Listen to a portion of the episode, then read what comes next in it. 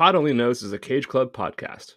For other smart podcasts on culture, pop, and otherwise, go to cageclub.me. You can contact us via email at pok at cageclub.me. You can find me on Twitter at probablyrealjb. And you can find me at Kelly underscore J underscore Baker. And you can find the show on Twitter at Pod Only Knows Pod.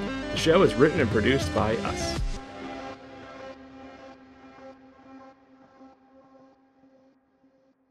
Welcome to Pod Only Knows. I'm John Brooks. And I'm Kelly Baker. Kelly, how are you? I'm good. I'm good. I'm um, recovering from post vacation. So I'm tired, but also like feel like I'm doing pretty good. So Mm-hmm. it's exciting to not be responsible for other human beings for like a week. So I would recommend it. How was how was the vacation otherwise? The vacation was great. So I was in Maine for a week with um guest of the podcast Megan Goodwin. So Yep. um By the way, so if that's that- that's that's that's what we do. If you if you're a guest on the podcast, we will come visit you for a week. we will uh, come visit you for a week. Yeah, be prepared. the pod only knows promise It is. It yeah. is. Now, hang now you're us for a week afraid. at your you're house. afraid, and it's Mhm. gonna be yeah. No. Um. So it was it was glorious because Maine is lovely this time of year, and we had more sunny days than gloomy days, and Mhm. The weather nice was in the here, yeah. 80s, and Maine folks were complaining about the heat, but like I'm a Florida person, so it was Mm. like lovely. Um, because it wasn't, you know, in the 90s with a heat index of like 108. So, um, so it was Yeah. great. Like I got to see the botanical gardens and see some like giant troll statues and I Yeah, yeah, yeah. got to go to the beach and collect rocks because beaches in Maine are rocky instead of like white sands and shells. They like are. I'm that is true. They are. They're very rocky. yep. You're right. I got to see lighthouses, um, which I guess is a thing that I'm supposed to do. Um, Mhm. uh, saw the old port. Um, I got to do axe throwing, which, um, wow. considering how much of a misadventurer I am, like that was a dicey endeavor. But um, Yeah. Did all sur- was- did all survive? Were, would, everyone survived. Okay. Everyone survived. um, I did not have to take my acute anxiety meds to do it, which I thought was a super big victory. Uh, but it was lots of fun, like just hurling the axes at the um, at the walls and hoping that they actually stick. Um, and I'm not good at it at all, but I like squeaked and squealed every time I actually got the axe to like lodge into the target. Um, but yeah, it was a lot of fun. Um, and I had never done it before, and now I want to do it again, but I don't want to do it with my children ever, even when they're grown ups, because that would just stress me Yeah. out. But um, but yeah, no, Yeah. it was lots and lots of fun. Um, but yeah, I, I deeply recommend taking vacations without small children. Like, I've never done it before. I don't know that I'll ever do it again, but like, I'm here for it. So, Sure. um, Yeah. yeah, Yeah. Now my children were about to mutiny by the time I got back home, right? Um, but they didn't mutiny, so that's the important point Yeah. I think to make there. Um, but yeah, no, it was it was overall it was really lovely, and I had never been to Maine, so I can check that state off my list.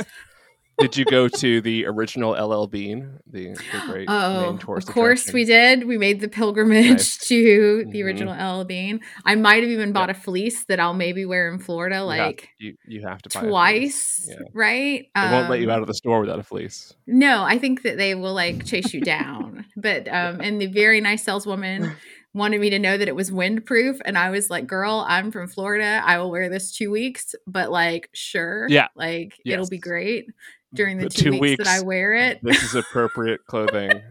it is going to be awesome. or it will be my winter jacket, right? Winter in Florida jacket will be this Yeah. fleece. So um Yeah. because it's not really real winter here. So um, compared to anywhere else in the world. Um, but yeah, so we went to the El Bean. I saw the giant boot, you know, yes. Yeah. which I had to do. Um, but yeah, no, I did. I did the main experiences that you have the checklist for um, to Yeah. do that. Um, you know, I went to Peaks Island and we were able to drive around and look, and that was really neat too. And yeah, so I mean, I got to ride on a ferry. I mean, what? So yeah, I just I'm I'm a pretty easy tourist though. So like all the small things, I'm like, I'm on a boat in a car. Like this is amazing. So anyone that does this routinely is probably like, she's way too excited about this. But it was my sister went to Bates, so I know that area pretty well. Yeah. So, yeah. Yeah. Um so yeah, which is great. funny actually. I was thinking because like we've had two guests who are connected to my my brother and sister's alma maters, and none who are connected to mine. So that's interesting. We've had no one connected to mine yet either. Like we have to figure out connection. how to make that work. Yeah, yeah. Just... No Ithaca College connection, and no um where you no Florida State. Yeah, Florida State. That's Florida it. State, number one party school while I was there. Is that is Florida one of those one of those states with like a Florida State and then like a Florida like a university of and then there's like a whole yes. bunch of different variations. Yes. Yeah. Okay. Yeah. yeah. Tons of mm-hmm. variations. People get deeply upset if you confuse them. yeah. No, somebody once introduced me as being from the University of Florida, and I thought I wasn't that person. And then I like gasped dramatically. I was like, yeah. how dare you announce that I was from this like like I even care. But it was just this moment where I was like, oh, oh, right. Um not that it matters, right? University of Florida has a wonderful religious studies matter. graduate program sure. and it doesn't matter, right? But it was just this thing where I was like, no, I am at the other Florida school that has a confusing name. How dare you mix them up? uh, we'll have to look for guests who um, are have somehow have some connection to our schools. But like, yeah. I guess they'd be like my old professors. I don't know. Uh, we're like, we're like now that we're thinking it through, like we've yeah, got we like, got to work on this, right? Yeah. Um, yeah. Yeah. So what? Anyway. So that's my good news. That's your that good I news. Yeah. This, that's your right. And I, I survived axe throwing. So yes. Know, I've never axe thrown it, but I'm always interested in going to one of those rooms where you just break stuff. That sounds really appealing. Yeah, yeah. You know, I, wanna, I could get behind that. that. too. Um, yeah. yeah, I was I was on the fence about the axe throwing, though Megan assured me that I would enjoy it, and she was exactly mm-hmm. right. Something is very satisfying about throwing the axes at the target, especially yeah. when they like land. And I got a bullseye multiple times and I had what? photo documentary evidence because wow. I knew my family would not believe me unless I had photos. Uh, word of mouth would not be good enough. Um, but yeah, so really sad. Isn't it sad? Sure, you did. Um, sure, you did, Kelly. Okay, yeah. right, buddy. Yeah. Mm-hmm. Um, so, so tell us what your good news is. Well, I guess since we're on the vacation topic, uh, so this isn't my good news. My good news is, is related to this, but we are we are uh, as you are listening to this, as this is episode's released, we are leaving for England for two weeks tomorrow. I guess tomorrow night. I think uh, tomorrow night or or or two nights from now, something like that. Um, so yeah, that's going to be fun, and that will be with kids it, it's their first time on an airplane. Well, the oldest has been on an airplane, but not since she, since she was like oof, two or three. Uh, but the okay. twins have never been on an airplane, and um, it's an overnight flight, so hopefully they'll sleep through most of it. Um, Remind us of their ages again. Uh, my oldest is will be ten in November, and the okay. twins are seven. Okay. So, all right. So yeah. all right. They're yeah, not. Maybe yeah. sleep. We, so they're yeah. not super and small, like, right? Right, and they're not. They're not so small that it's going to be like like lugging them around London is going to be all that difficult. But right. um, anyway, so on Saturday, uh, we are going to a charity soccer game at Stamford Bridge, which is where Chelsea plays. Um, that is a fundraiser for Ukraine, and it's going to uh, include a bunch of really great current and former soccer players um, awesome. playing for for Team Blue and Team Yellow. Uh, but two of them who are playing, this is really exciting. Exciting. um, because you would actually know who these are. Um, are Toheeb Jimoh and Phil Dunster, uh, better known as Sam Obisanya and Jamie Tartt So I was like, I was like, will I know? And then you said, and I was like, I do actually know.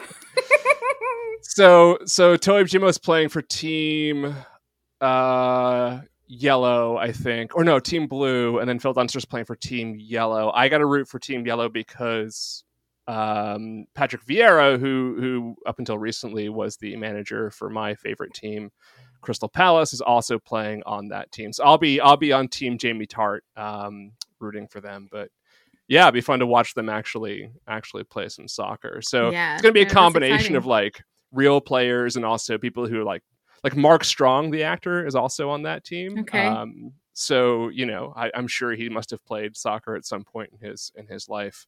Um, I don't think they have anybody who's like definitely going to get injured. I don't like. I think they're all oh, people no. who are like yeah. competent to Fair play enough. soccer. Right. Um, okay. But it'll be really fun. And like the halftime show is like the Pretenders and Mel C. Oh, um, oh wow! And, and, some other people. So yeah, it's going to be a lot of fun. Uh, so yeah, no, that's that. exciting. Yeah, and looking forward to two weeks in in England um, in general. Yeah. But but yes, that I thought I thought you'd get a kick out of that one. So no, I do. I mean, come on, like how can you beat that? I know, I know.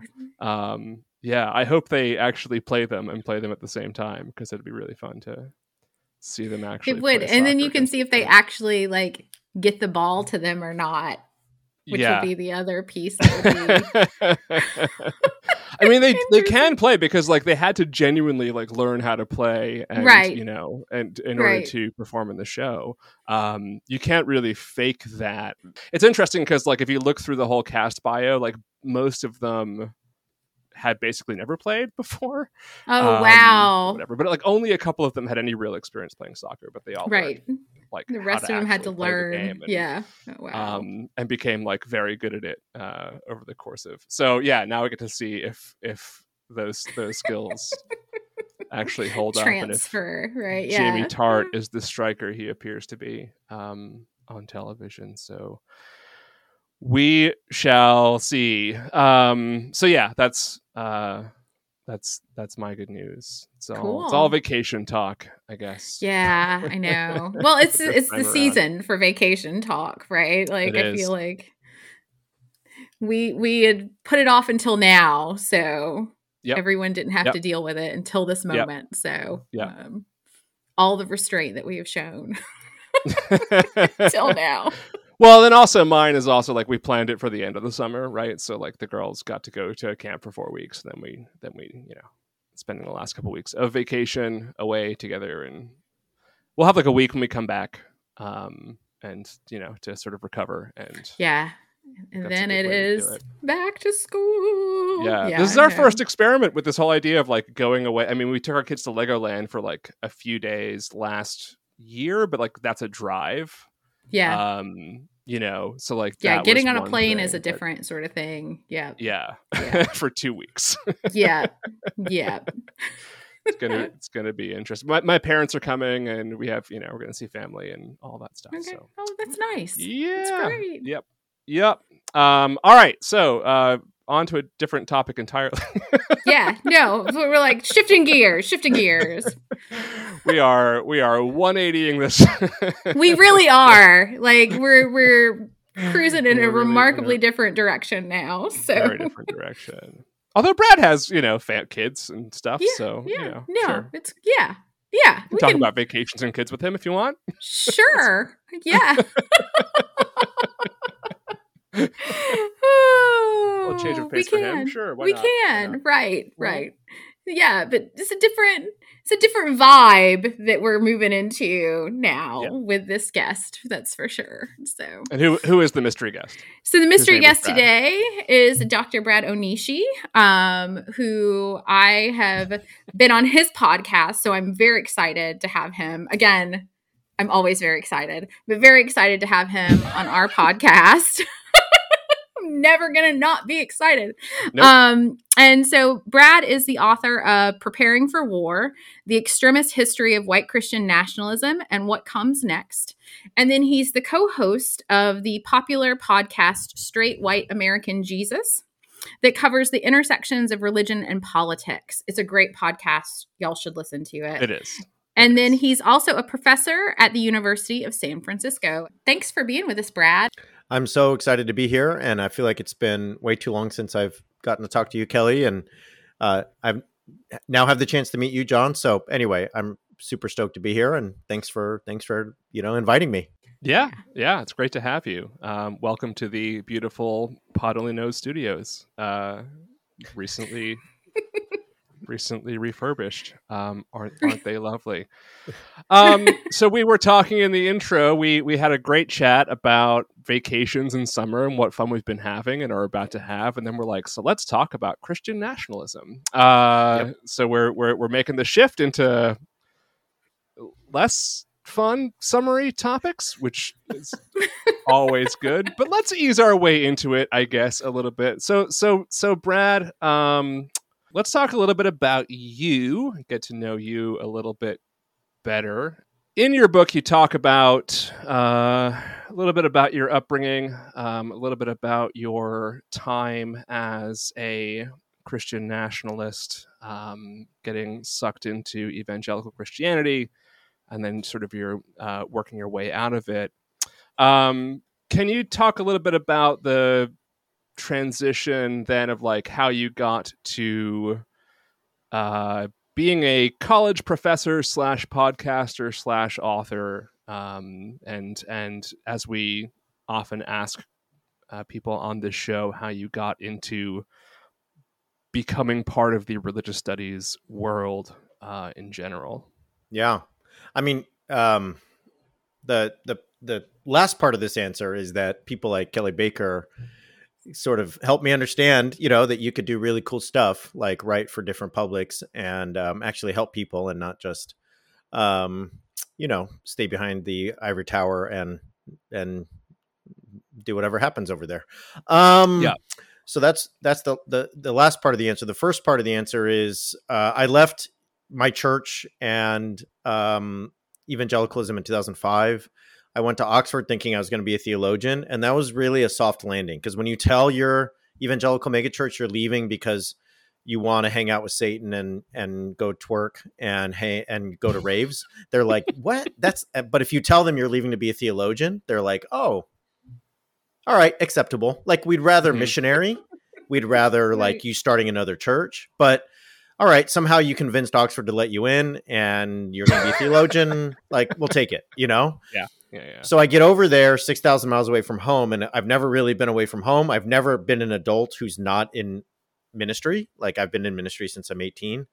And I'm thinking, like, I'm going to be a theologian and, like, I'm going to go hang out with, like, the social justice Methodists and then the high church Anglicans and do some liturgy, and it's going to be super fun. And, like, very quickly, realize I don't want to do that. But mm-hmm. Also very quickly realized that religion continued to be the thing that fascinated me, that compelled me, that made me want to get up in the morning. So it was a really weird space to be in, like deconstructing what was event- essentially my own faith, but realizing there was nothing in me that wanted to stop investigating religion. And so, you know, by the time I leave there 2 years later, I'm fully on the like study of religion tract, right? I I I do my PhD at UCSB um, which is famously a program designed uh, for religious studies. Like the first thing they teach you at UCSB on day one is like, we do not do theology.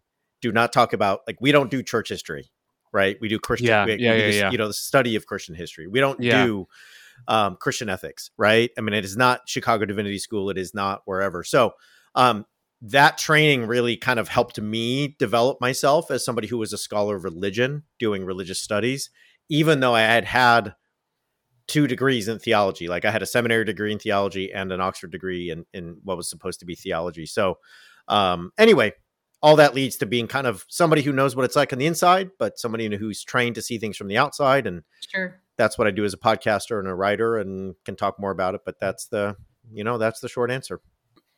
So you grew up in California and I think that's an interesting sort of place to start here because California, I think to people who have never been there or don't know very much about it, I think people think of California as like the place where liberalism lives and pretty much nothing else. And the reality is, of course, that California is a microcosm of the US in a lot of ways, in that, yeah, sure, in the big urban areas, right, there's a lot of progressive liberal thought. Um, and then you get outside of them, and there certainly isn't. Um, so, can you talk a little bit about like your experience growing up in California and what people should know about California aside from the sort of like Gavin Newsom, you know, San Francisco, L.A. liberalism.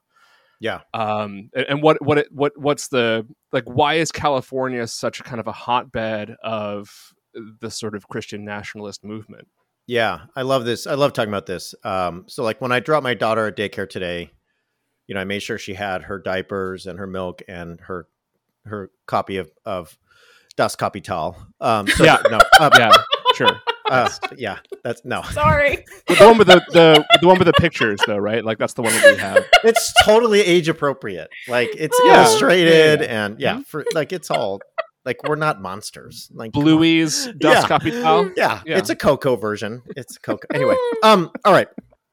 So like Southern California is so fun because, um, like if you look at the history of LA County and especially Orange County and like places like Ventura County, which is like right above LA and San Diego counties, they're really places where like in the 1940s and 50s and 60s in that post-war boom, you get what is called the Sunbelt migration. And we're talking millions of Southerners and millions of Midwesterners who are like, we're going to California.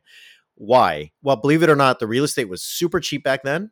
You obviously had great weather. There's no winter, there's no whatever and that's where the defense industry was centered in uh, the post-war years. So, like, if you wanted to work for a big contractor, make a really good middle middle class living, and live in what felt like a, a very nice climate with very cheap houses, believe it or not, Orange County, LA County, those kinds of places were the place to be. Now, who were the people moving?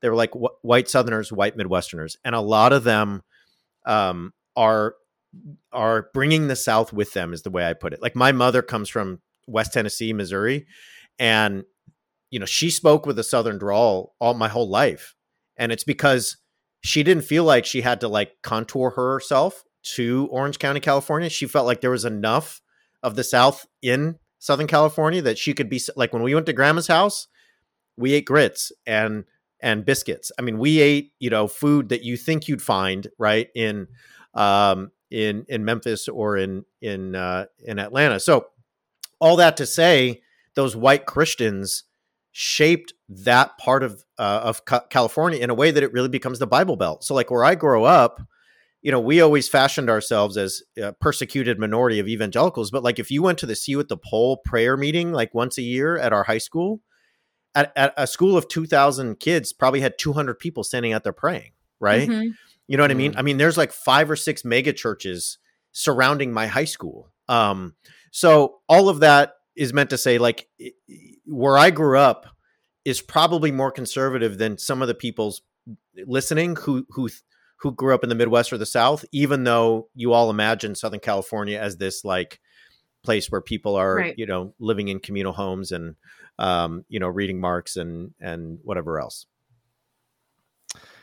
Yeah, and I would imagine, and I don't know if I'm right about this, but I, I always sort of imagined that part of what led to the kind of West Coast evangelical movement forming into um, what it is, and a lot of the kind of underpinnings of Christian nationalism is the collision of that kind of migration plus the sort of like manifest destiny westward expansion of like the 19th century, right? That gave us Mormonism as well, right? This sort of like uh, it, it is it is God's will that I that I be out here in the West, right? And sort of, um, do you think that that's true? That there's sort of a um, almost like a a, a a stew, right, of kind of these two sort of threads of that story. Very much, and the the way I like to illustrate this is the Crystal Cathedral. The Crystal Cathedral is this yeah. famous megachurch, right? Yeah and it starts in, an, in a, the parking lot of a drive-in. and so literally, you know, Robert Schuller looks at this this movie theater drive-in parking lot and he's like, "Oh, that's my church." Right? And yeah. you would you would I don't think in 19 the 1950s you'd find somebody like in Pittsburgh or in Chicago where they would say something like that, but like California and especially Southern California just had this feel of an unzoned land, like an open lot. Make of it mm-hmm. what you will, which which falls very mm-hmm. much in line with that manifest destiny ethos. Yeah. Yeah, um, yeah. It's also a place where two things are really important. One is uh, there's no ethnic whites. So you're like, what does that mean? What I mean is like my brothers lived in Pittsburgh for a long time, and you go hang in Pittsburgh, right? My my wife comes from a small town in the Northeast. People are Polish. Like you ask you, what are you? And like, I'm Polish American, right? I'm Irish. I, like I come from an Italian neighborhood, it right. The white folks in Southern California have none of those neighborhoods. There's none of those bastions of like generations long of like here's where the Irish sort of like hung out in this part of town, and here's where the Italians. You want to go get to the go down to the deli and go down to the place where there's like the historic Italian neighborhood. You want to go like where's the like the you know the the Kielbasa festival? That's something my wife and I go to like almost every year in her hometown. That doesn't exist. It's an unzoned land.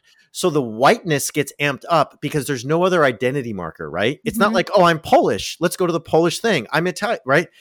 That's one. Two, yeah. the mainline churches and all of their committees and their action plans and their they their reach doesn't get to Orange County or LA.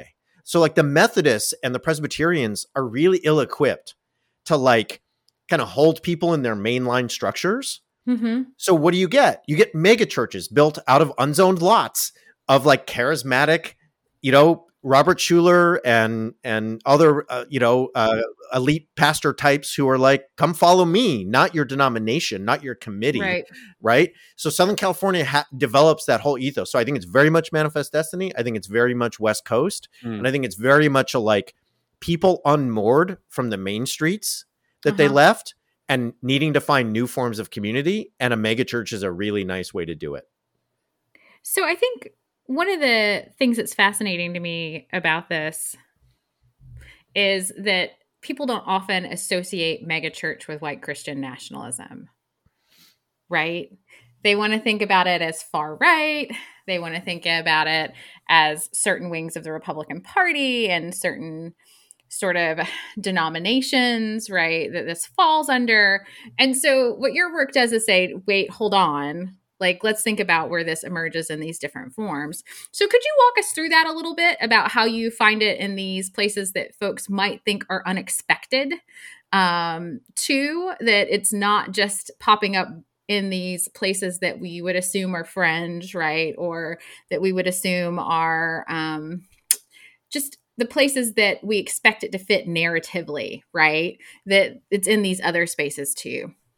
Yeah, I, this is such a great question, and it's such an important point. And I think that um, you know everybody has their different uh, different ways of approaching something like Christian nationalism. There's a lot of socio- sociologists out there. Uh, there's a lot, you know, some historians. There's there's political scientists. I guess for me, regardless of your methodology and the way you get into this material, my hope is that you'll see that we have to stop assuming it's a fringe phenomenon if we want to confront the danger it poses. And yes. so like, you know, yeah. And I mean, I who am I talking to? Like the the the like mm.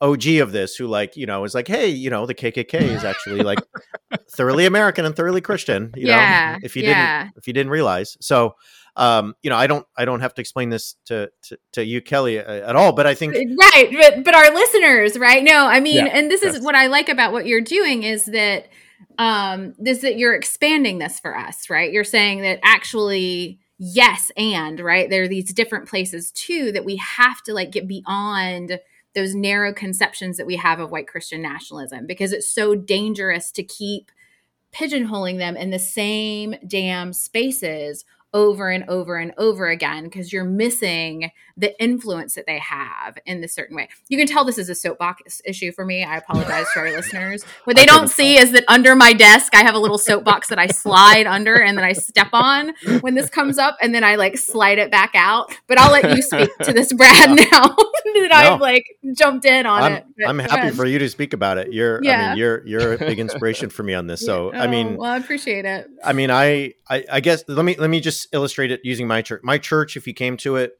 it's a kind of small by mega church standards. It's like 2,000, 2,500 people. so, you know, as mega churches, it's not like it's a beginner Lamborghini, right? Not a supercar, right. but like, mm-hmm. you know, like a beginner supercar. Anyway, um, we were not like the overtly political um, congregation. This was not the place where you found extremist far right Republican ideals being sort of seeping into Sunday school curricula. These were like middle class to upper middle class white people who just assumed that the Fourth of July uh, and and you know hymns from church went together. When 9-11 happens, I mean, this is just a great example of like double down on the patriotism, double down on the Christian identity. And what you start to see emerging is this sort of us against them mentality, mm-hmm. this uh, here or there, right? In or out mentality. I remember suggesting to the music minister at, in the wake of 2011 or 9 11 that this might be an opportunity for us to somehow convey to our congregation the travesties of, of violence all over the world. And he looked at me like he wanted to like make me disintegrate at that moment. Just like, this is about America and and uh, and in some ways I get it. 9/11 was a really really traumatic time and he wasn't ready to have that conversation. But you know, if we don't take account of the fact that the the little benign church ladies who we assume are harmless are sitting next to people who are at J6 and they both go to you know right the same middle class to upper middle class church and the same middle class to upper middle class cafe after church and they send their kids to the same schools if we don't accept that they're together in the same spaces, we're missing it. I'll give you one more example, and that is I went to a protest, uh, uh, a protest against Tony Perkins and the Family Research Council at a at a mega church where I live now, and we're at the we're out there, you know, protesting. We got our signs, and nobody's doing anything. We're just sort of getting people to honk and showing our disapproval of Tony Perkins. Some of the church people tried to give us donuts. You know, okay, all right. Some of them wanted to talk about Jesus, and then others uh, uh, across the, the street were Proud Boys and people wearing Nazi propaganda, right? So those guys, I guess, were there to protect the church from us or something. I don't know. Mm-hmm. Church gets out and people are walking to their cars, and some of them are kind of like giving us dirty looks. Some of them are trying to convert us, whatever. And I'm thinking, all right, what's going to happen here with these Proud Boys and this Nazi propaganda? There's a world where people walk out and are like, hey, Proud Boy people, hey, Nazi uh, people, we love you. We want you to know Jesus, but you can't do that here. And we don't want our church associated with Proud Boys and Nazis. So right. if you're going to do that here, please go somewhere else. We'd love to talk to you about the kingdom of God and, and Christ's love, but we don't need you protecting us, right?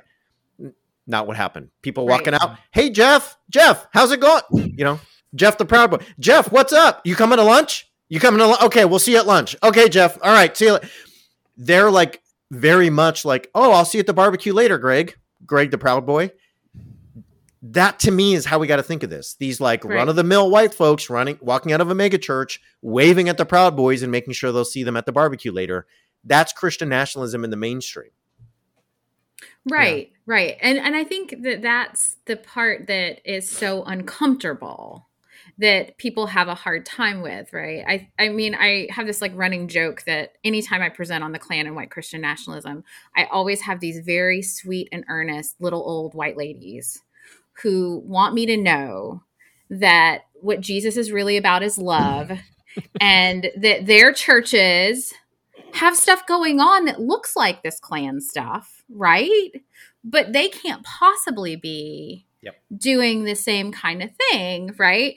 And I try to be gentle with them at the same time that I'm like, you're doing the exact same thing, right? Mm-hmm. Like you're participating in this because you're complicit in these sorts of things yeah. but they just they don't want to deal with the discomfort of that or the like deep like racial reckoning that they would have to do to pay attention to this right? So to say like hey jeff are you coming to the barbecue? right? Like the disconnect there is is pretty damn wild right? Yeah, yeah. um and and just shows how um, entrenched and invisible this is to so many folks that they just can't kind of pay attention to it. And i imagine that it goes over really well when you point this out because it goes over remarkably well when I point this out. this is so.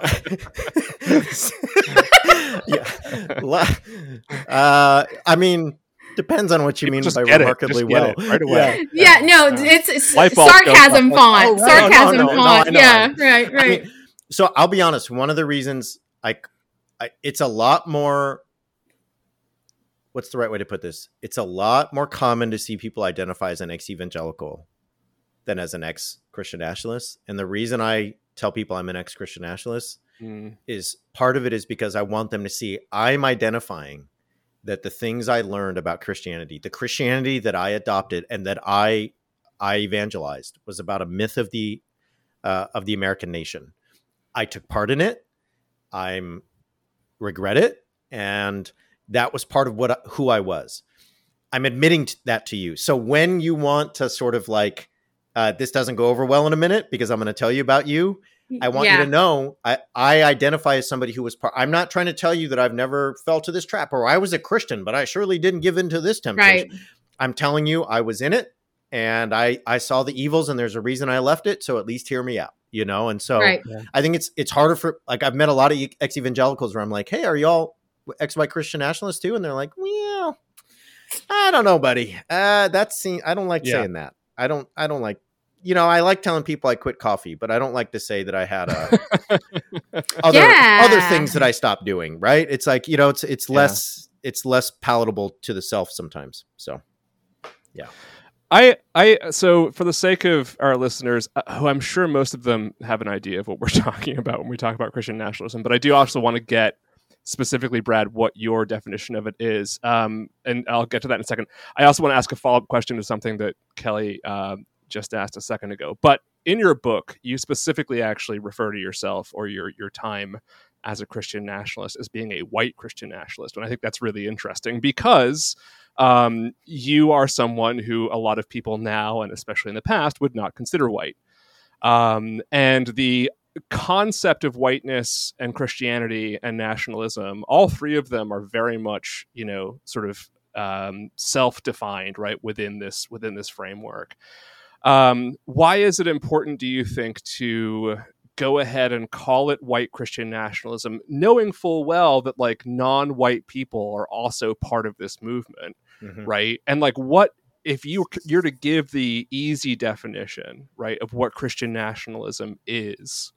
Um, to people who just kind of have a vague sense of what it is, like, what do you think is the most clarifying way of, of yeah. defining that term? I think if you want to privilege Christians in the United States in any way, you're a Christian nationalist. So if, if you think Christianity should be privileged in the government, like we should only be able to swear on the Bible as a can as as elected officials, uh, you'll only vote if you say I'll only vote for a Christian. You're telling me that right if somebody has really good ideas about democracy, about you know the ways that a republic should be run, the ways that your state or community or, or city should be run, but they're not a Christian, right? If you think that Christians only should be elected, if you think that Christians should have a privileged place when it comes to culture, like you're upset that like somebody says, uh, you know, a greeting that that does not include your holidays, or right, I can go from the small to like, why are we saying happy holidays? All the way to the mm. big, which is like Paul Djupe's data shows us that 9% of Americans think that only Christians should be citizens, and 14% think that the church should have a veto on American law, right?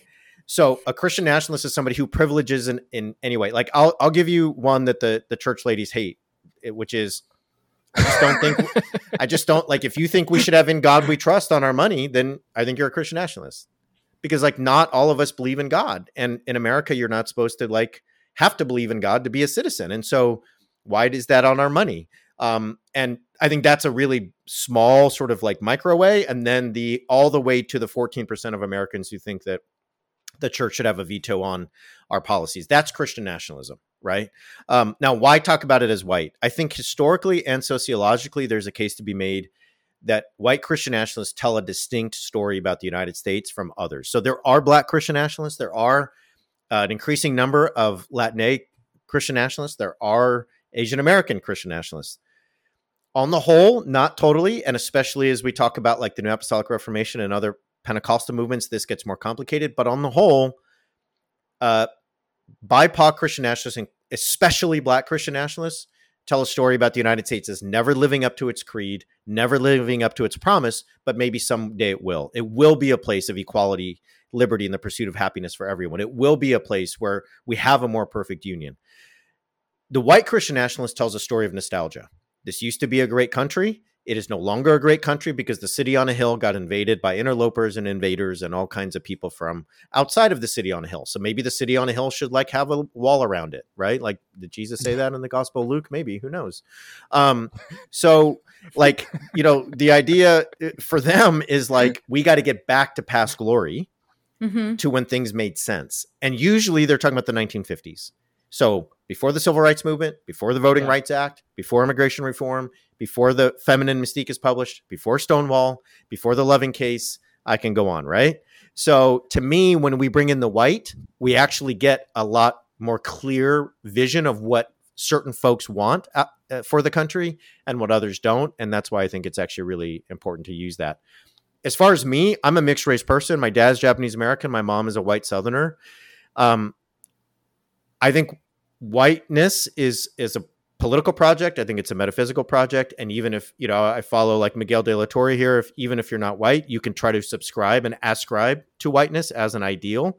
Right. Um, I also think that my church was a place that said, you can be a person of color here, just don't be a person of color here. Right. Like you can come to the church, just don't like try to be super right. Japanese about it. Don't try to be super Mexican about it. Don't try to be ethnic in any way. Like just, we don't like, you know, at the potluck, we're going to have turkey sandwiches. If you bring kimchi and it smells weird, we're, we're going to like, we got to get that out of here. Come on. It's kimchi. Who, who eats that? You know? And I'm going to be like, well, I do. but so the right. message, the message was, don't be a person of color, but you're allowed to be you're allowed to be here if you are a person of color, right? Right. And to right. me, it took years right. to understand that was like white contours, white food, right. white songs, white worship styles, white dress, white mannerisms. And if you bring in other stuff, it's weird, it's other, it's foreign. And we want you, the guy with the Onishi name, but you know, leave the kimchi at home. Right. Right. That's yeah. That's it. That's a great uh, way to articulate it. I I I want to uh, build off of something that Kelly asked about the um, megachurch thing, sort of the the way that um, this kind of exists and breeds the megachurches. And I think this is interesting because one of the things I've been thinking about a lot lately is the way that this movement sort of hides in plain sight and and and the um, sort of institutions and channels it uses, right, to sort of uh, both protect itself and also grow. And I think what's sort of um, counterintuitive, maybe to a lot of people, is that when you think about mega churches, you think about Protestantism, you think about um, this idea of like, um, you know, sort of balkanization, right? That, that, all of these different churches exist and they are all independent and they have their own ideology and their own way of doing things and so on and so forth. And so, how can you have this massive nationwide movement being fostered in places that doesn't have a kind of a pope, right? Doesn't have a um, a, a, a, central authority. Um, so so like how how do we get there? Like what are the channels through which this becomes a unified movement through evangelicalism, right? If evangelicalism is by nature sort of decentralized. Yeah, I mean, I think there are, eh, you know, my colleague Matt Taylor would say there are different, there are Christian nationalisms, and we have to like pay attention to the the, the contours. Um, however, I think there is a way that we can approach this question by saying that uh, number one, you know, and, and I try to lay this out in the book.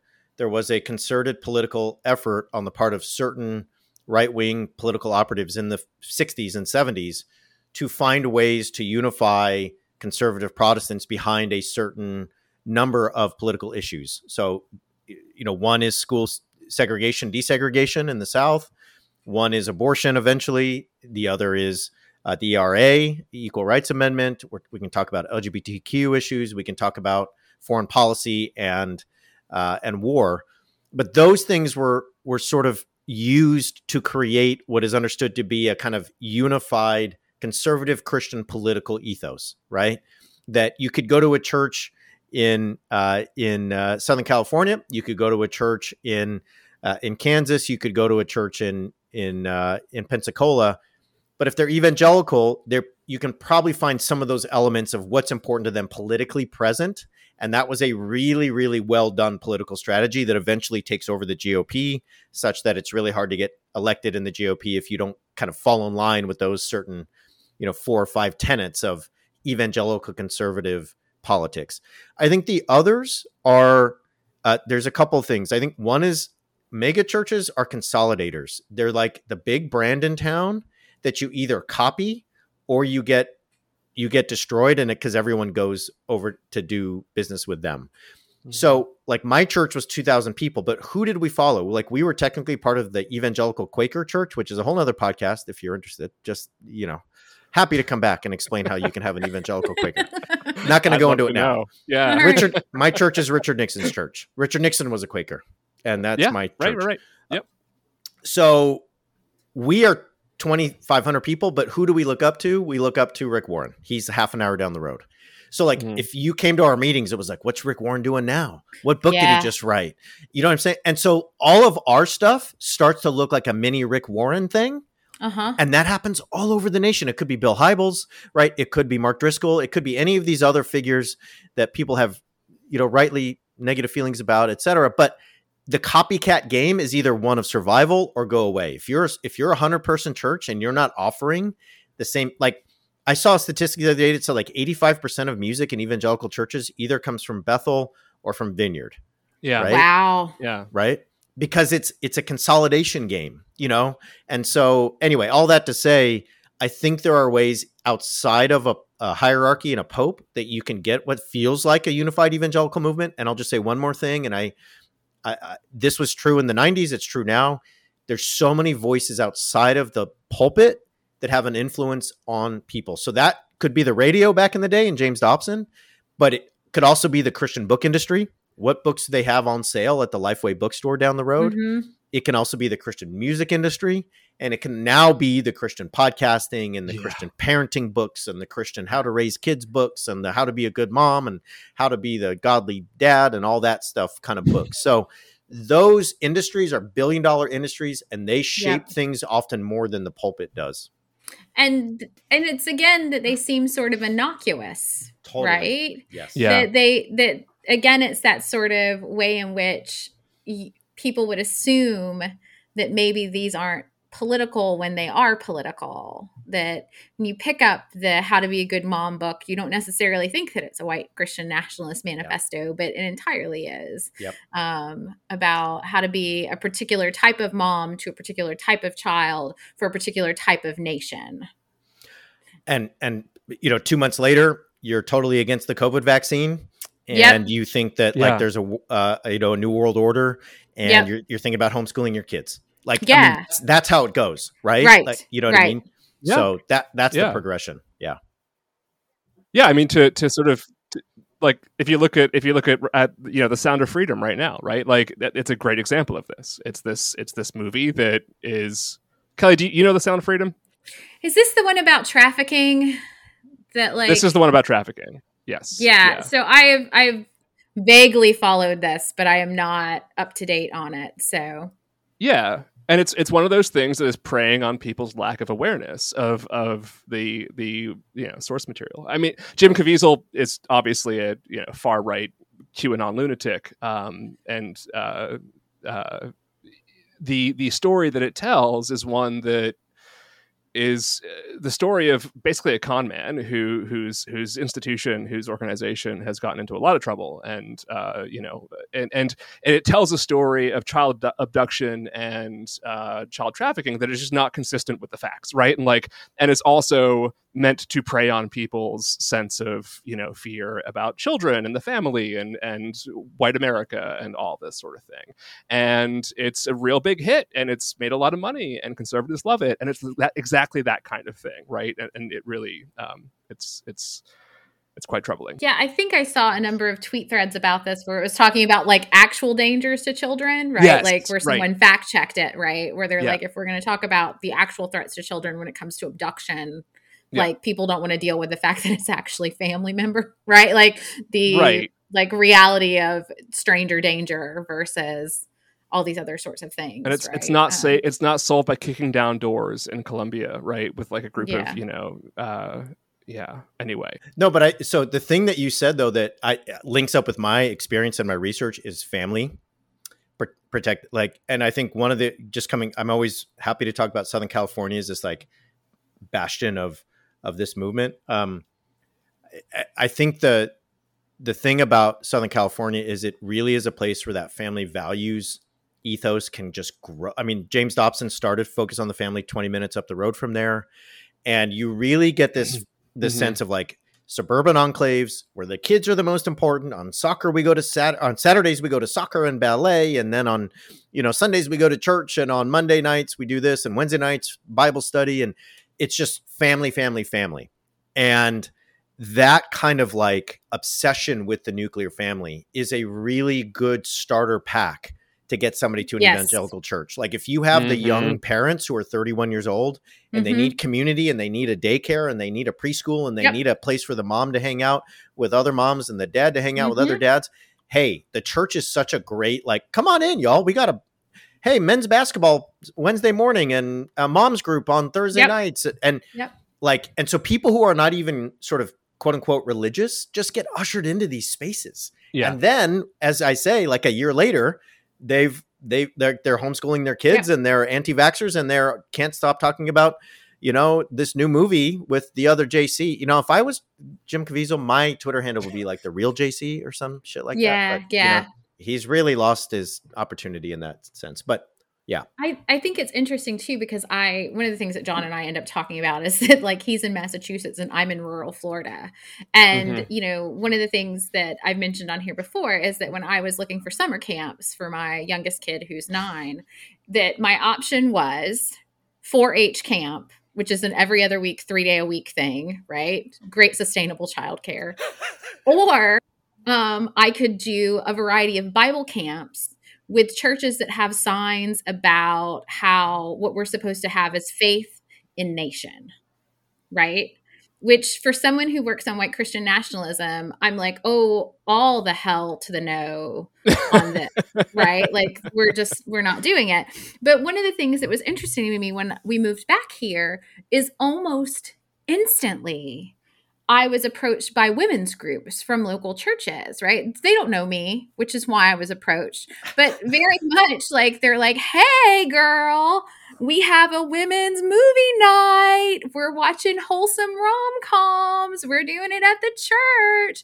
Don't you want to be involved? And I'm like, only if you want me to study you, right? like, very much like this is how they get you, right? Like, you move into a new space you need Yeah. a community this is how you get involved and so unless you're like me who is like this could be a great ethnographic project but i don't want to take one on right Yeah. now right like that it just is a way to orient your world and Yeah. in a space like i am right now where white christian nationalism is just so obvious and so rife, you know, that it doesn't take much for me to see a "Don't Tread on Me" or Trump 2024 or you know some incarnation of a church sign that's very much just blaring a white Christian nationalism message um, for the recent July 4th or something like this.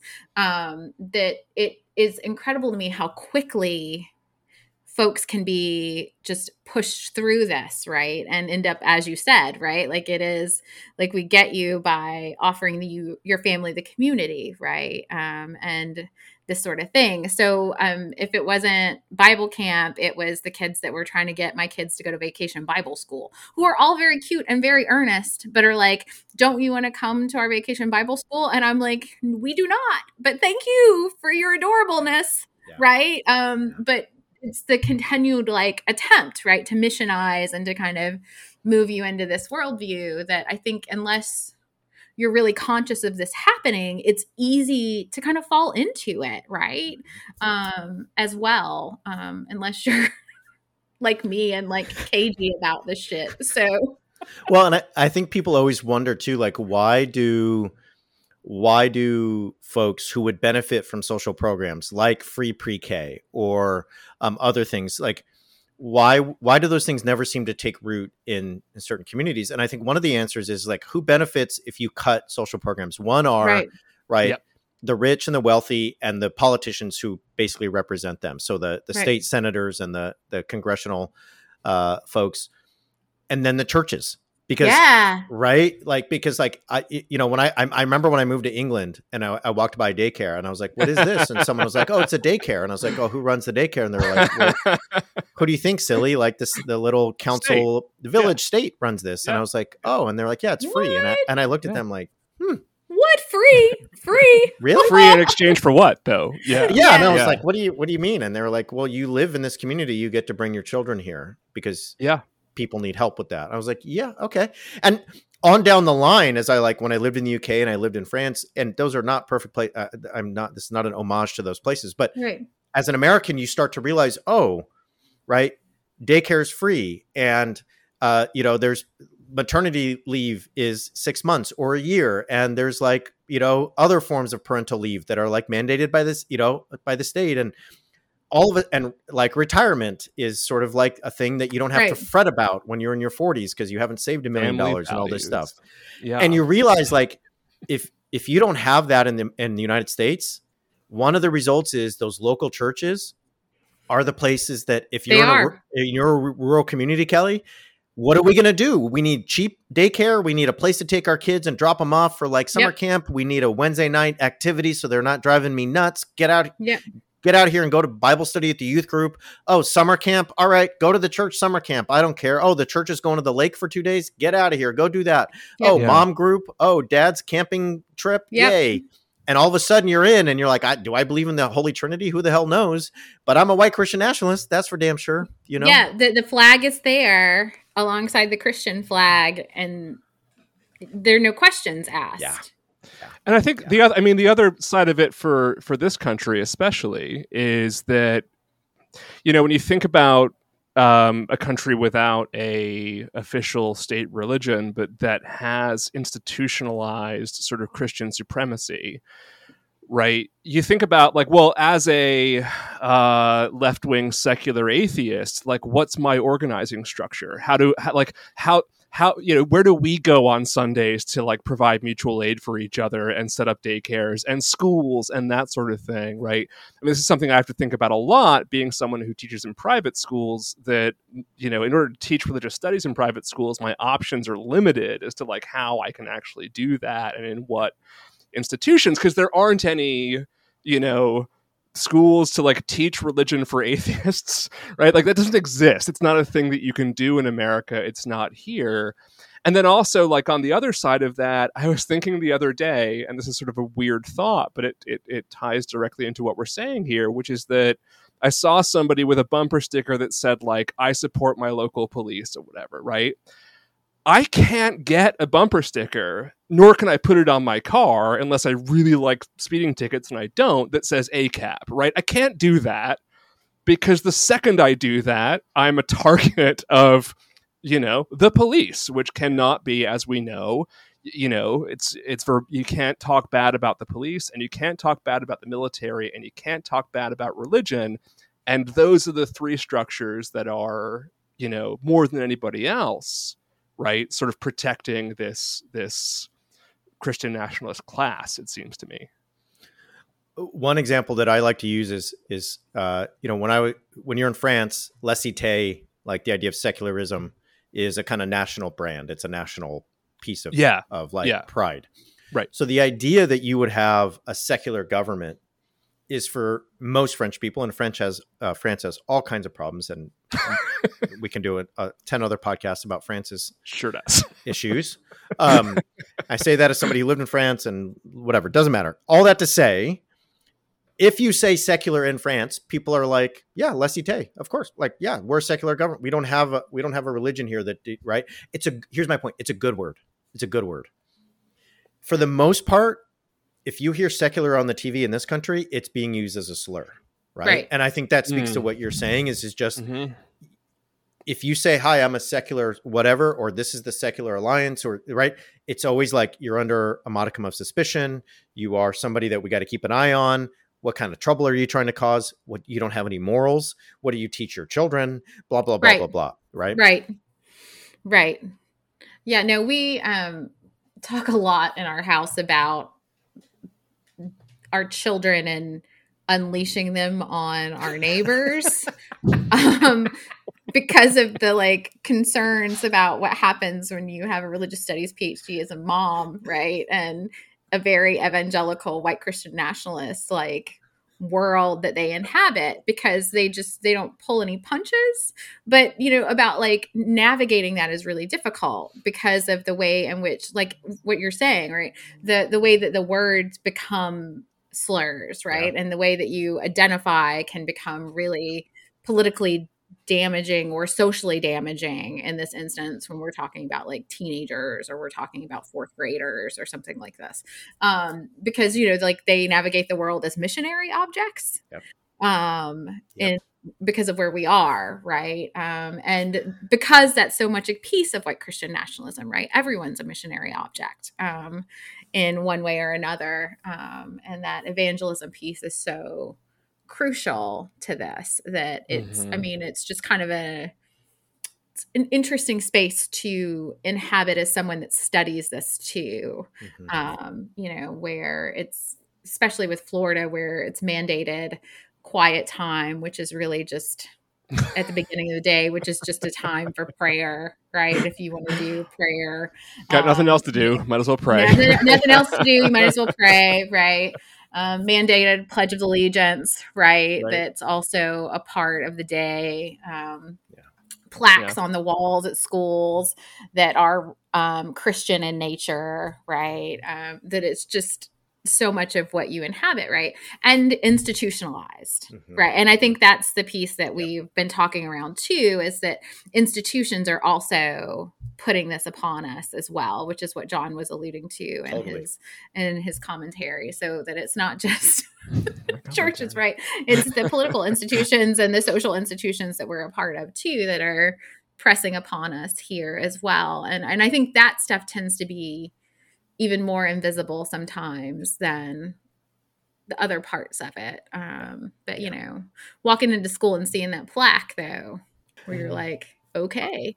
I remember this. I remember this friend of mine in junior high who was a really smart, interesting person named Morgan. And more, I asked Morgan one day after I'd converted, I was like, "So, what your family? What are you guys? You know, what's your deal?" And he was like, "We're secular humanists."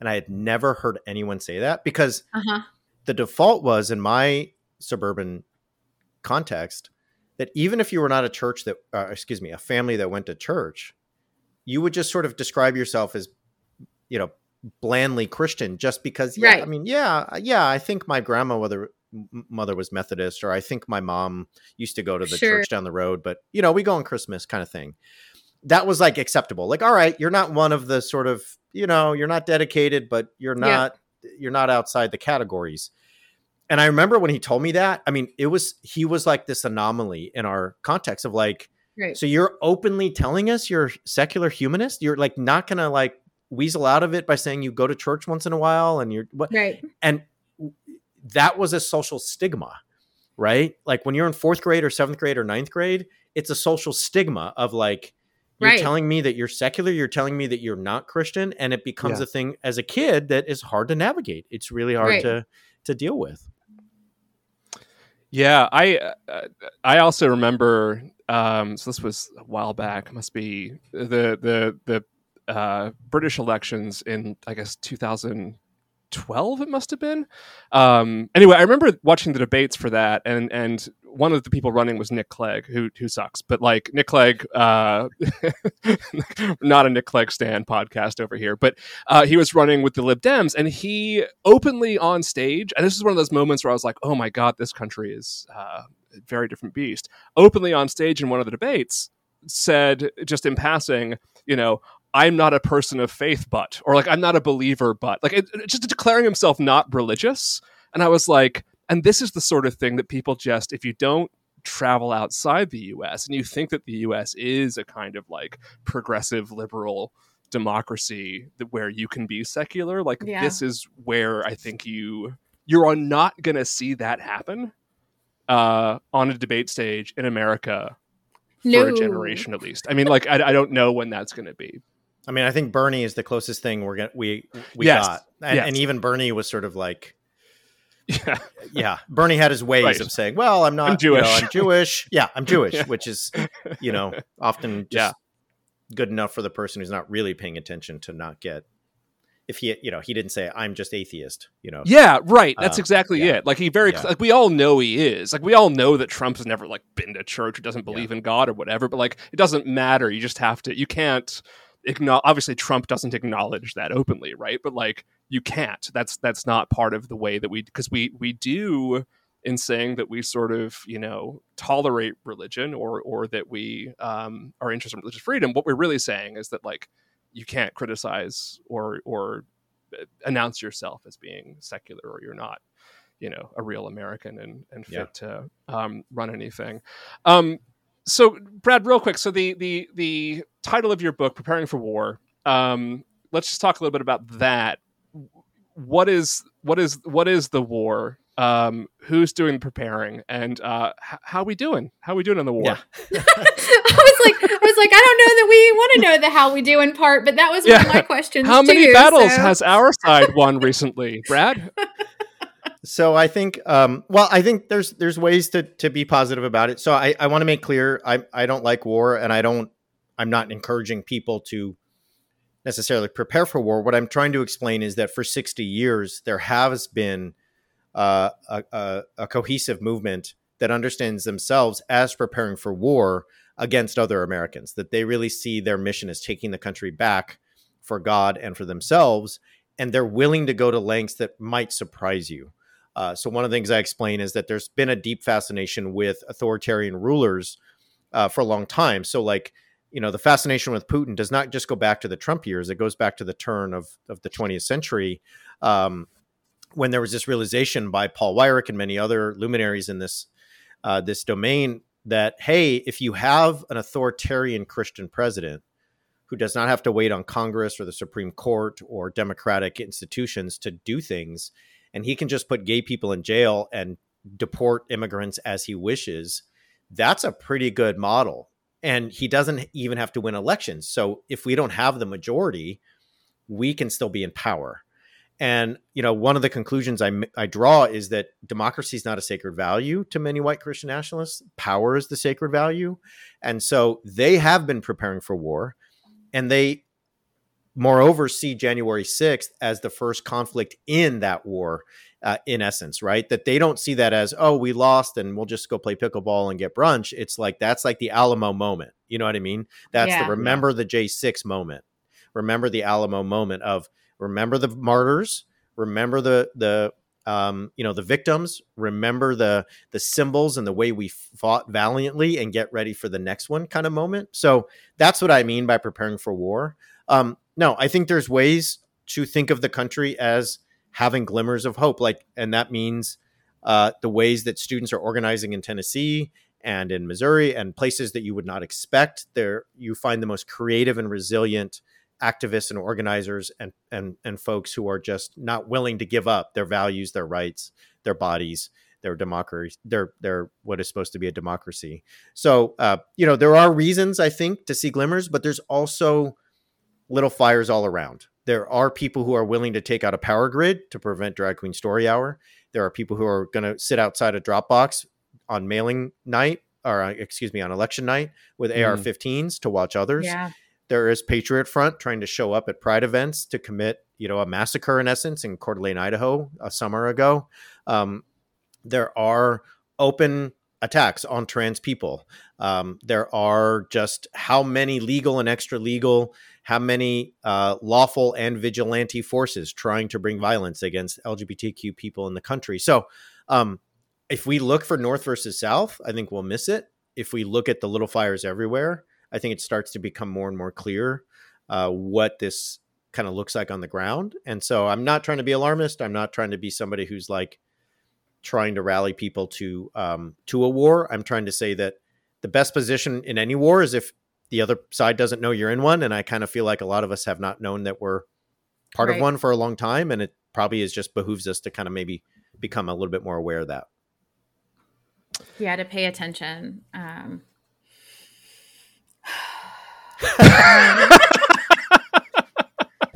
I promise. I, I like this happens every time. It's exhausting. Yeah. I have.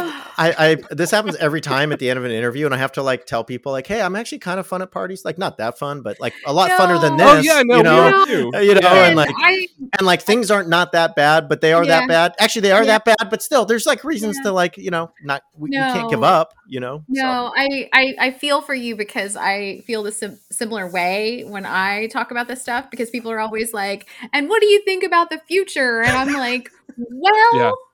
I live in Florida. It makes it hard sometimes about things, right? Um, yeah. But no, I I think you're right to pay attention to these moments where, especially activists who are just so determined to not go down without a fight, who yeah. are just on the front lines of these things. Um, I think we see the judiciary doing some interesting things against um, really bad um, legislative actions, mm-hmm. Um, which makes me happy too to see. Yep. So that this is not um, just folks getting away with things. Um, but there is some action against it um, that brings me some hope too. So, despite my deep sigh, I also see some things that are going right um, mm-hmm. at the same time that it is it is pretty nerve wracking mm-hmm. actually yeah. Um, when you pay attention to this stuff. Yeah, it can be exhausting. Um, as you your sigh suggested, I, you know, and and and and also like something that Brad, when you're talking about Paul Weyrich there, um, we, a lot of people may have missed this because we're as we're talking in the midst of a uh, uh, indictment cycle. Let's just call it that, right? Like there's things that happen every few months where Trump gets indicted for a bunch of stuff.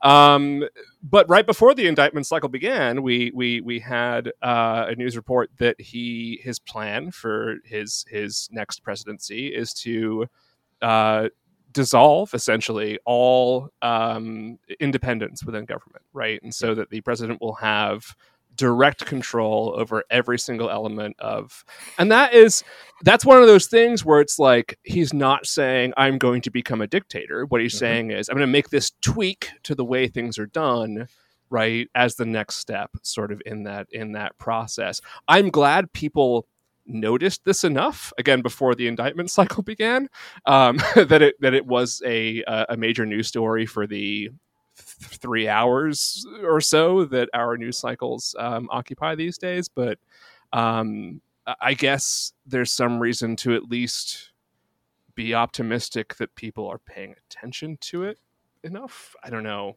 Um, that's that's about as, that's and I, as, as, it gets for me. and I, and I well, and I think it's I, I, think it's easy. You know, in the book, I think it's for me, it's, it's easy to do the Putin comparison and the Putin sort of people. Yeah, yeah, yeah. People are really want to like pay attention when Putin's in the headline.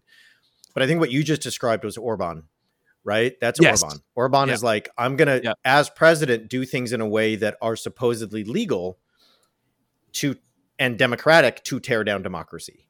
And yeah. I feel like the second Trump presidency and, or excuse me, the second Trump presidency or the DeSantis presidency was always going to be the dismantle democracy from within. Like the first Trump presidency was rather buffoonish kind of clowny, and still he wrecked so many things and hurt so many right. people. Yes. The second term is going to be like, all right, how do we use the system to tear down the system and never leave? And that's what I think Orban did. I think that's what Trump wants to do. I fully believe Ron DeSantis is, is capable of that. I actually think Ron DeSantis is terrible on the stump, but much more strategic behind the scenes as like somebody who knows how to use the levers of government. So yeah. um, that's the play. The play is to claim that we all elected this guy. So what are we complaining about? And yet, two years down the road, what was a democracy is now one that's been gutted from the inside. Right. And anytime somebody asks Tucker Carlson, how can you support Orban? The response is, well, he was elected by the people, but you don't like democracy. That's the play, right? Yeah. yeah. That's the plays is to sort of turn it back on you. And so, uh, anyway, I, I think that's also a way to make this a kitchen table issue across the country is like you know uh, reproductive rights and democracy are things we should vote for and right. just like hey you might be 20 you might be 25 you might be 30 but it's worth it it's worth it to vote and it's worth it to try to like not just give in to this and let it happen um, despite the doom cycle and the fatigue and everybody's right. just wants to not live in this world anymore of yeah constant you know threat but that's to me a way that you know one can organize even if it if it's scary. Yeah. And and uh, what you just said there too about you know the well he was elected democracy so on and so forth. I, like i think that's one of the missing like least talked about elements to the big lie that i think is also really important which is that you know it's really important for them to have a certain group of people believe that trump won because the legitimacy right of of him being a democratically elected dictator is really important to them yeah. right and so there's that like you need that sort of illusion of popular support in order to sort of take that next step i don't think that gets really talked about enough within the context of the big lie because there's so much else to it right but like i don't think it's just a matter of his um egoism making him unable to admit defeat. Right? There's there's a bigger strategy to that uh, as well. I also think the white Christian nationalist never thinks of themselves as illegitimate. Like yeah. they're always right. the founder. They're always the founder of the country. They're always the runner of the country. They're always the yep. legitimate, yep. real American. So like the idea that he wasn't elected and he's not the legitimate president is like, no, we don't accept it. Like we just don't accept that. Like we, we will never accept that we're not the ones in power, legitimately put there by the founders and history and God and manifest destiny. So we are always legit. I don't care yeah. about your data and your facts and your numbers and your vote counts. We are legit always. You know what I mean? And I just think there's never accepting another like scenario. yeah. Super good times. The old, the old Kelly sigh. can you can you title this episode "Good Times with Brad" at all? Is that a possibility? Yeah, no, or, we could we could okay. we could yeah. do that. Sure, yeah. like why not? Yeah, yeah. totally um, accurate. Yeah. Yeah. Yeah. Good times with Brad. Great. Yeah. Good times with Brad. We can make it Brad's, happen. Brad's super fun hour. Happen. Yeah. super fun happy, hour. Happy hour. Happy, happy hour. hour. with Brad. Yes. It's great. It's perfect.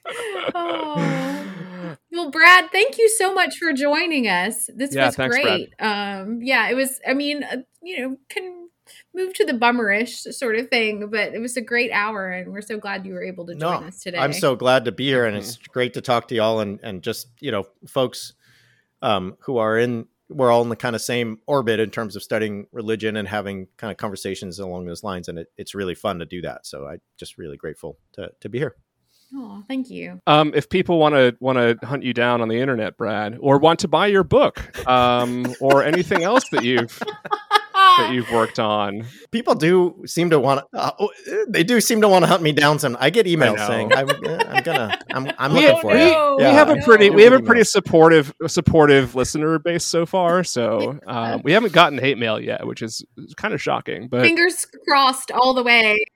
Uh, how how might people find you on on? Yeah, be- best way is just um, you know social media at straight white JC. That's um, straight white American Jesus is the podcast. We don't think Jesus was straight white or American, but we try to figure out why so many people do. Um, so we uh, at straight white JC is our handle. I'm at Bradley Onishi on Twitter, and um, so active there. You can email me uh, straight white American Jesus at america at gmail.com.